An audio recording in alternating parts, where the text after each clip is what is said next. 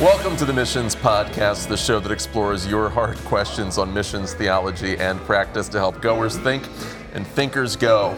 I'm Alex Kochman, Director of Communications and Media with ABWE, again, live from the Radius International Missions Conference with Scott Dunford here and Brad Buser, who, what is your official title with Radius? Are you on the board? Founder.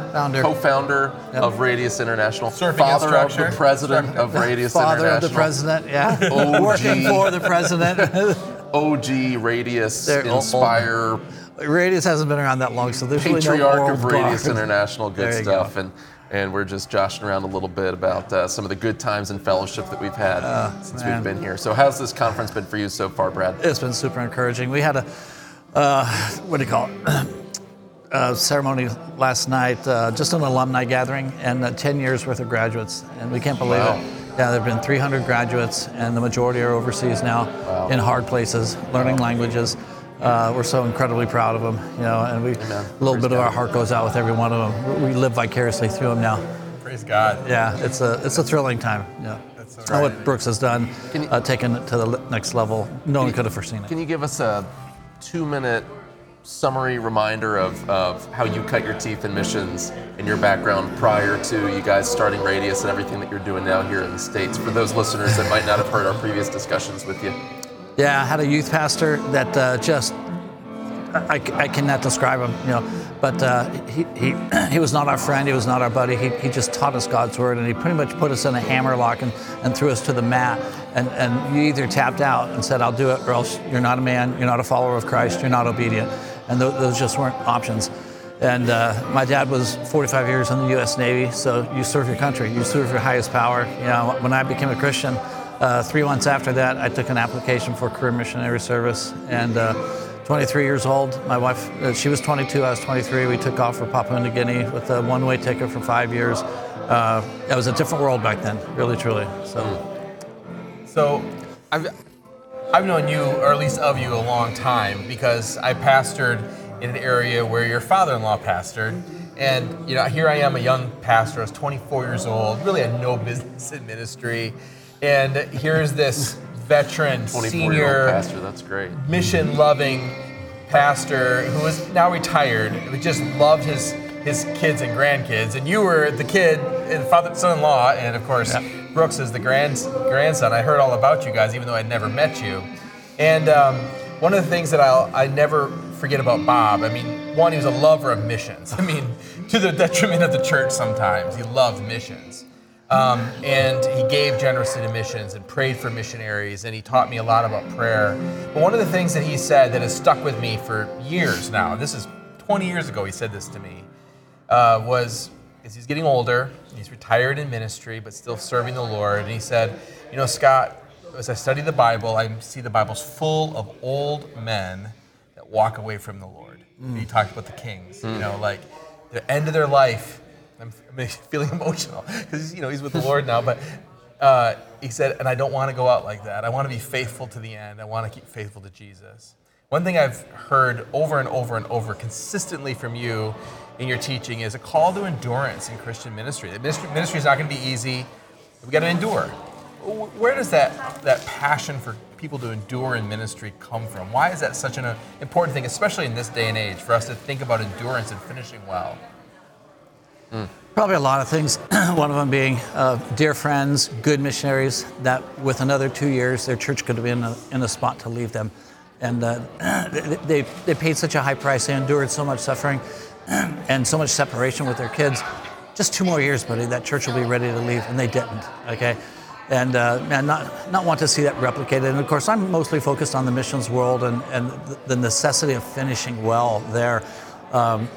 Man, when Beth and I came back for our last term on the field, we saw that maybe in 4 years this thing could be wrapped up. And what we did was we went around to other guys that were in our vicinity. Guys, look at our church, look at our work, look at the translation.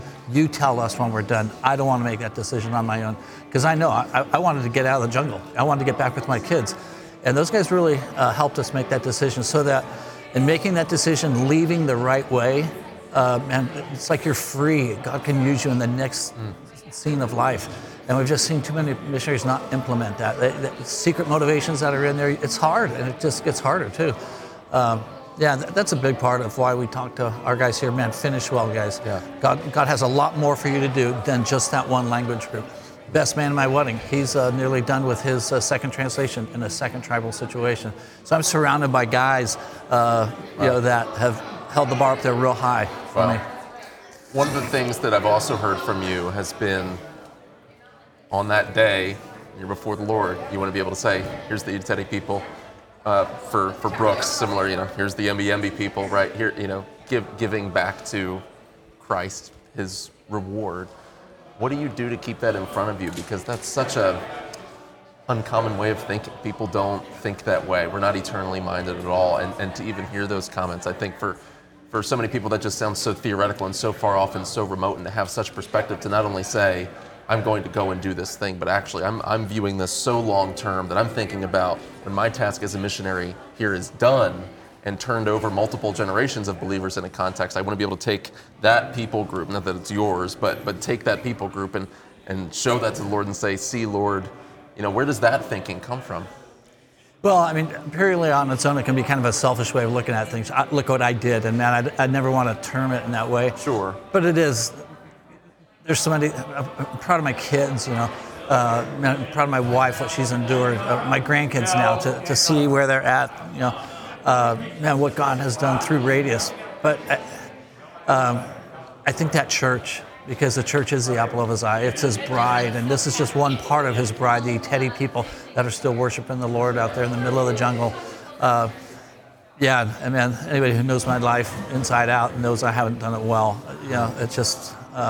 we talk a lot to the Radius students about, guys, you're going to blow it in ministry. Man, God, the Lord's restitution of Peter, that's going to be part of your story too. Get up again. Keep going.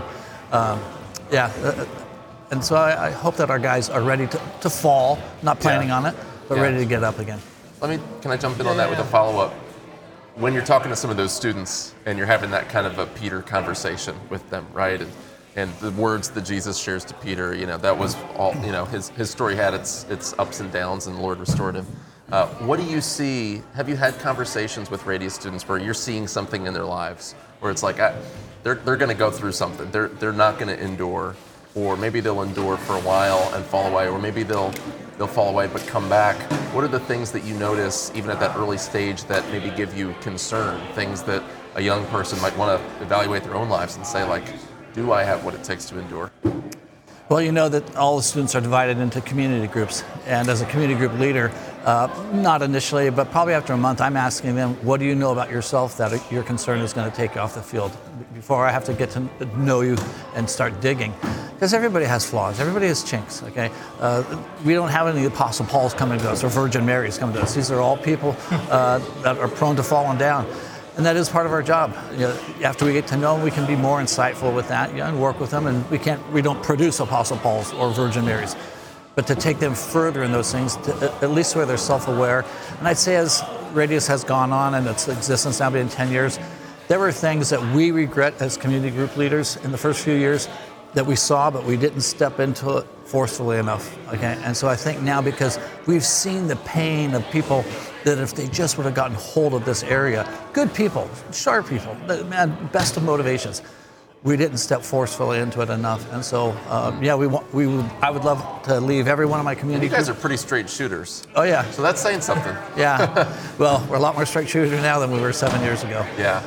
I want to have everybody in my community group as a lifelong friend, but I'll jeopardize that for the sake of being honest with them so they know this is my tendency. That's part of our job. We have to do that well. So. I hear you talking about leaving maybe because things are hard or because there's a character flaw or a sin issue that takes you off the field. So many times, life in ministry, it's not that cut and dry. You're in the middle of ministry, you think that you're making a clear-minded decision, and then a few years later you look back and go, I don't know, I was really tired when I made that decision, or I didn't really process how much pain we were in, or maybe I overthought my need in the next situation. So sometimes you're in a ministry situation, there's an opportunity to think, God needs me to do this, and so I'm walking away with noble intentions. When you're walking with someone in a ministry situation, there's not a sin issue, and they're thinking about transitioning to another thing, what are the kind of questions you would ask them to say, are you sure that you're not leaving too soon? Because there's been times I look back and go like, I wish I had someone going like, what about that? One of the biggest temptations in that venue that you're talking about, that arena, is when a missionary's been on the field, like we were on the field for 12 years, 13, 14, 15, 15 years, man, the church is booming, yeah. Translation's going well, we're getting all kinds of invitations. Come up to Numenor, be a consultant for this, be a consultant for this, be a field leader, be an orientation officer. Yeah. The temptation is, man, serve the bigger cause, okay? Yeah. And you can be here with your kids, and the organization makes it so easy for you to opt out. And so while the students are down that radius, we'll read Adoniram Judson's very clear words about the biggest temptation you'll face is when you just get tired of the day-to-day labor in a hard situation and you're providing a good out. Yeah, grass looks greener. Yeah, and it is, in the sense of be with your kids, high elevation. We talked to the students about that in the first few weeks. You know, this is one of the biggest temptations. You guys that are successful, but don't finish well, this will be a big part of it, okay? And philosophically, we have never taken somebody in training and turned them into a Radius staff member. They come in, they empty out. They come in, they empty out. But 2 years ago, we offered two people because we were really hurting for staff. Would you guys join us in staff? We said, no way. You're doing exactly what you told us the agencies would do. No way. We're heading out there. So it came back to bite us. Oh, that's awesome. Yeah. Good job training. Yeah. Oh, my word. So I can see in some settings, maybe in a somewhat enclosed tribal setting, like there's a task that you'll know when your task is done. Mm-hmm. But imagine you're working with the Uyghur people, 12 million people, you know, and their diaspora. And there are ministries that are important that are. It's a little harder to know when your job's done. What are the kind of questions you would teach a student to say, to analyze and say, is the job done or is just your part of the job done? Yeah, that's a great question. We have three metrics in place that we encourage our students to really bite down hard when they're making a big decision. And there's not that many of them, but the big ones, never make it when you're discouraged. Never make it on your own. Get the counsel of people in your area, not your home church. That can be part of it, but not people that they're dependent on what you feed them. Of course, yes. You. But people that love the Lord more than they love you, okay? Yeah. And then don't make it quick. Yeah, and if you implement those three components, you're probably going to be in a pretty safe place, you know, to make that decision.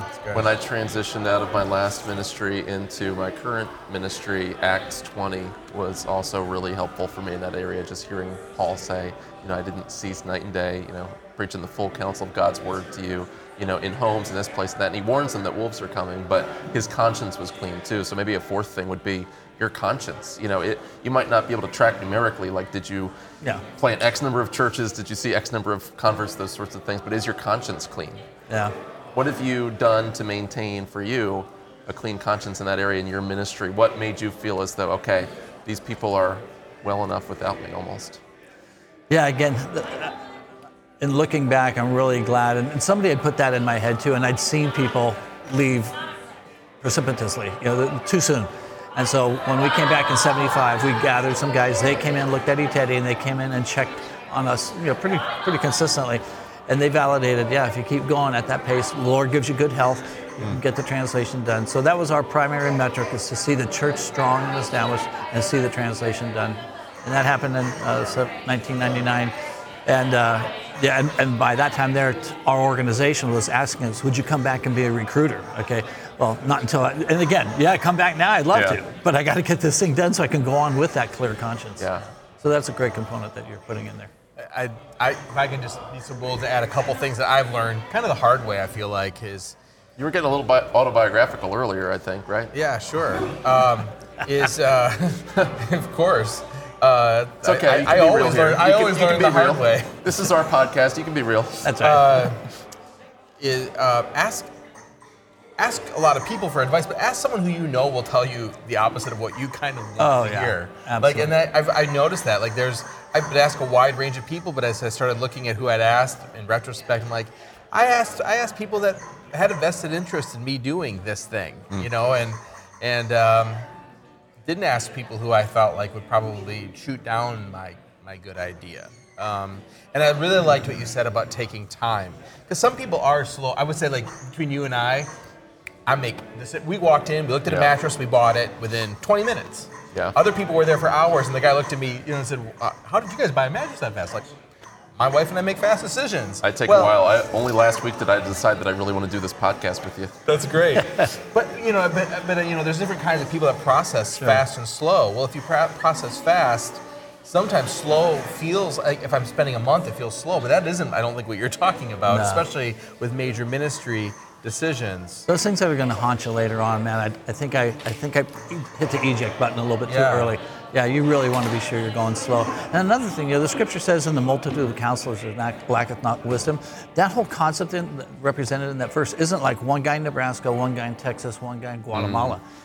Get those guys together. Oh yeah, multitude. Right, a multitude. Would let them talk without you. Like a crowd.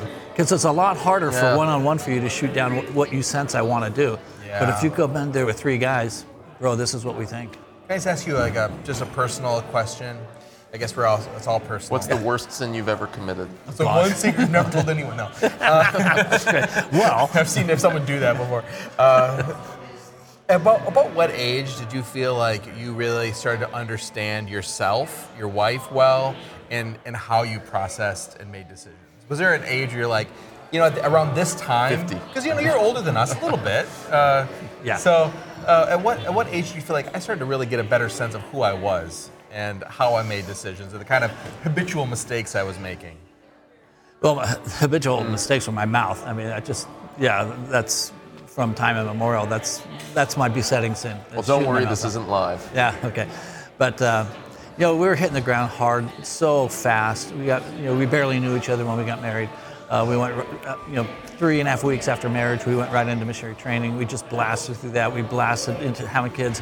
3 weeks after we were married, we had, Brooks comes, she got pregnant for Brooks. Every time I looked at my wife, she got pregnant, And we go to the field, we got 2 kids. We're just charging. And one of the things, and I don't recommend that necessarily, but one of the things I think that is a concern, and we talk to Radius students about overthinking everything. Man, really getting inside their own head. Looking for perfection of team, of situation. And guys, it's a big world out there. Yep. Walk in the light that you have. Don't be stupid. Get counsel, but get going here. So your answer to that question is, don't overthink it, Dunford. Just start following Jesus. Yeah, I know that's really simple. And come on, there's times to sit down and really ponder where you're at. You know, and if I've really hurt my wife, of course I got to put some thought into that. But she's pretty rugged, and... Again, I had no idea who I was marrying. I married way over my head. Yeah, say what you said before we started recording about the way that your wife was raised to think of herself as, what word did you, disposable? Expendable. Expendable. So unpack that briefly, just because, I think that's just an inspiration to anyone who's either looking to marry or raising children. Yeah, not being fragile. I mean, some of the things that... Expendable for Christ. Yeah, oh yeah. But she had to put up with a lot. Pastor Bob was a full-on pastor, and things that other situations. Her father. Yeah, my father-in-law, her dad. He was full-on into the ministry. He loved that community so well. And sometimes she took it in the neck. And instead of giving her, oh, son, I apologize. There was that. There was love. But, honey, we're in the ministry. This is our family. This is what we do. We expend ourselves, okay? And and what we tell students down there at Radius is you have to win your wife and your kids to this task. Don't assume on it. And he did that on a regular basis. He won her to, man, we have a privilege of being expendable for this community. And so that really took root in her head. And so I didn't know that. I just knew she was gorgeous. And I found out she's like super spiritual mature too. She's got that weird thing though where you look at her and she gets pregnant. That's I know, a medical condition. After 24 kids, we did something. I'm kidding. That's why you wear glasses. I poked out my eyes. Thank you the so glasses much. Do something. That's good. Yeah. We're so glad to have you. We're grateful for the legacy that you're leaving, and through Radius, and how your wisdom's been a blessing to mobilize and encourage a lot of other people. So thanks, Brad. We appreciate you. And we appreciate all of you who've been watching and listening to us as we are bringing you content that we got here at the Radius International Missions Missiology Conference. and we are coming to you from North Carolina here. So we're glad that you tuned in. And to learn more about Missions Podcast, go to missionspodcast.com. Leave us a 5-star review while you're there. That helps get this content in front of other people. And until next time, thank you for watching and listening.